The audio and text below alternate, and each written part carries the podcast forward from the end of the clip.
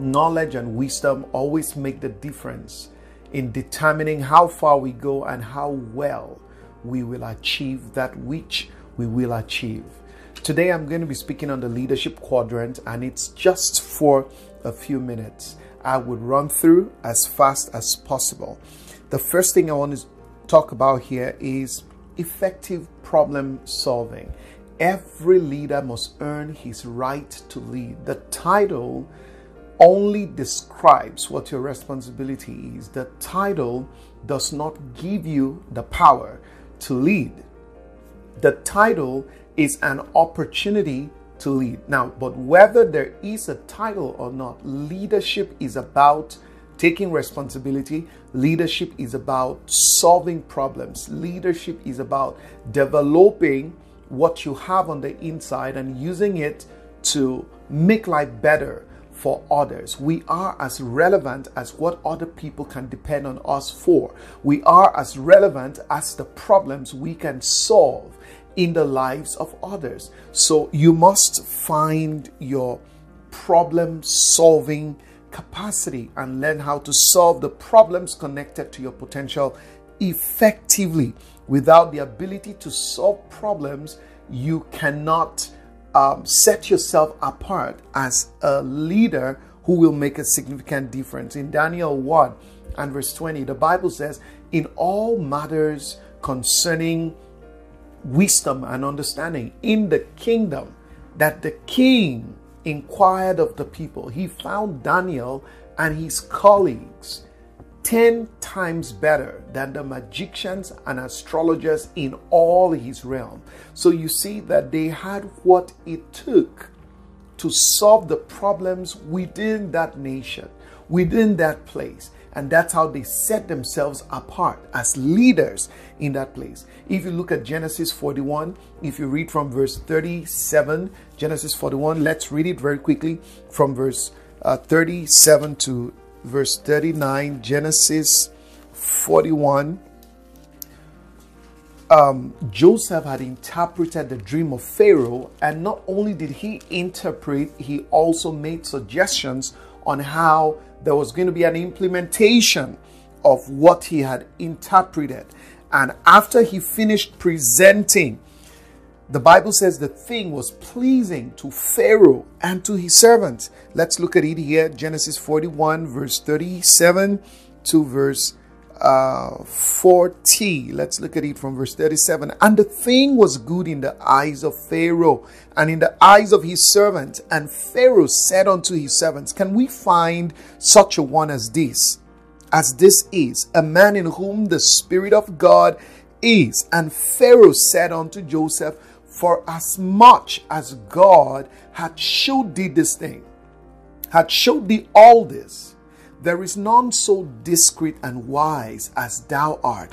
Thou shalt be over my house, and according to thy word shall all my people be ruled. Only in the throne will I be greater than thou. Now, so because he had the wisdom, because he was relevant to the system, and because he could solve the problem that they were faced with. Pharaoh said, You're the one for the job.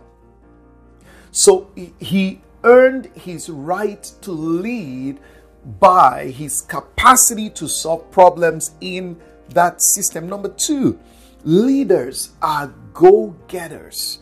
They are go getters, people who are result oriented. So they're not just there to waste their time and to waste the time of others, but they put resourcefulness, they pour resourcefulness into their time and they translate that resourcefulness and time into, you know, um, into results. So a leader must be results oriented. He must be result oriented. A leader must understand the task before him and then he must focus on his creative energy and apply that creative energy enough to get the work done, to get the job done. A leader who can't get the job done has lost his right to lead. So, leadership is about getting the results, it's about making it happen, it's about getting it done. And you see that um, a leader must learn how to harness, how to harness the gifts in the people around him and and you know cause these gifts to work together in such a manner that the target can be hit in such a manner that the goal can be reached. The third thing is leaders must be open to new ideas. Life always has room for those who seek new and better ways by which things can be done as a young man, I learned that there is always a place called there. You know, so there is always somewhere to push to, and there is always a new way by which problems can be solved. Sometimes stagnation happens because we're not open to new ideas. Sometimes we don't um, reach to the maximum capacity of our potential because we're so fixated on how we have always done things and we're not open to the new ways by which we can do these things. You cannot solve yesterday's problems or you cannot solve today's problems with yesterday's uh, methodologies. Sometimes it just doesn't work. Today's problems might require that you do an assessment of your methods and your strategies and retool and rekit and make things happen. You've got to be open to new ideas. If these ideas are ethical, if these ideas fall within your uh, boundaries of ethics and values, then why not? We don't have to be fixated on uh, ideas that are counterproductive, methods that may be convenient but are not getting the job done. You have to keep your mind open.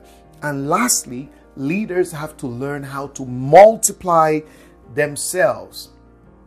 There is something about the Lone Star syndrome where you're the only one who can do it, the only one who can, you know, achieve that result, the only one who knows how to drive that thing through, the only one as good as that may sound, that is some kind of failure because leaders that last long, leaders that go far, leaders that will grow their influence will be leaders that will multiply themselves in others. How do they do that? They do that by constantly transferring wisdom, constantly transferring knowledge, constantly raising the average leadership capacity of the people around them. So, one of the things that a leader will do will be to diagnose what the average leadership capacity of the people on his team are, and he must seek to raise the bar. He must seek to push the limits. He must seek to raise the capacity of these people around him. So, a leader multiplies himself by teaching. He must develop the knowledge quotient of his people. He must raise their ability to solve the problems that he himself can solve. Ultimately, his success will depend on the combined ability of these people. If a leader wants to be a great success, the one thing he can do is to help the individuals around him become successful. And together, the combined ability of their successes will become his success. So he builds capacity in the people, and then the people together, the people synergize their abilities together and they solve the problems, they hit the targets, they get the results ahead of them. So a leader must know how to inspire the people to see what they have, inspire the people, teach the people to grow what they have build capacity and to get um, to get the results to hit the targets to hit the marks that have been set ahead of them. So leaders must transfer knowledge. You see saul was a kind of leader but he wasn't a very good kind of leader. He was threatened by the ability that david had. And so he sought every time to destroy david. You remember him trying to kill him with the javelin on different occasions, he tried to kill David because the people had seen David shine and they began to sing. The women began to sing. Saul has killed his uh, thousands and David has slain his tens of thousands. You know, now, if Saul was a good leader, one of the things he should have done should have been to give David a lot more opportunities. He should have gotten David to teach and to train his people and raise their leadership capacity. And sincerely, what matters is that the kingdom under his watch should have been more prosperous, should have won more battles, but instead he became threatened. He became threatened. And this is um, one error with you know leaders. When a leader has an insecurity problem, those who shine around him threaten him.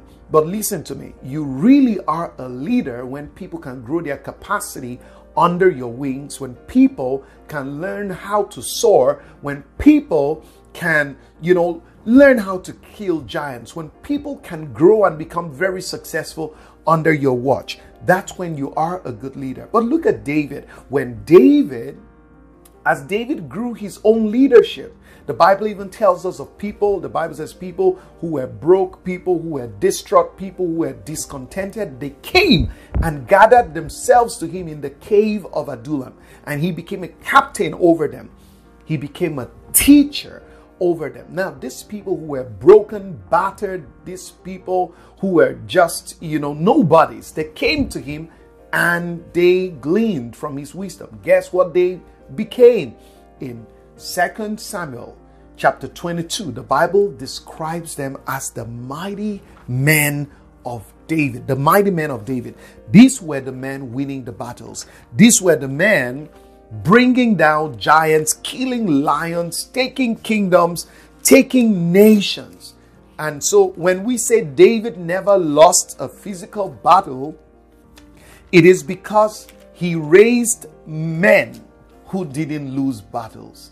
And so these four things will help to uh, form your leadership quadrant and help you to become that leader that can make significant impact and use them to get greater results in your life. God bless you.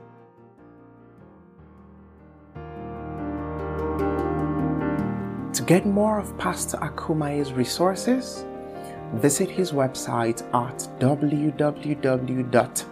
www.akumayeugar.org.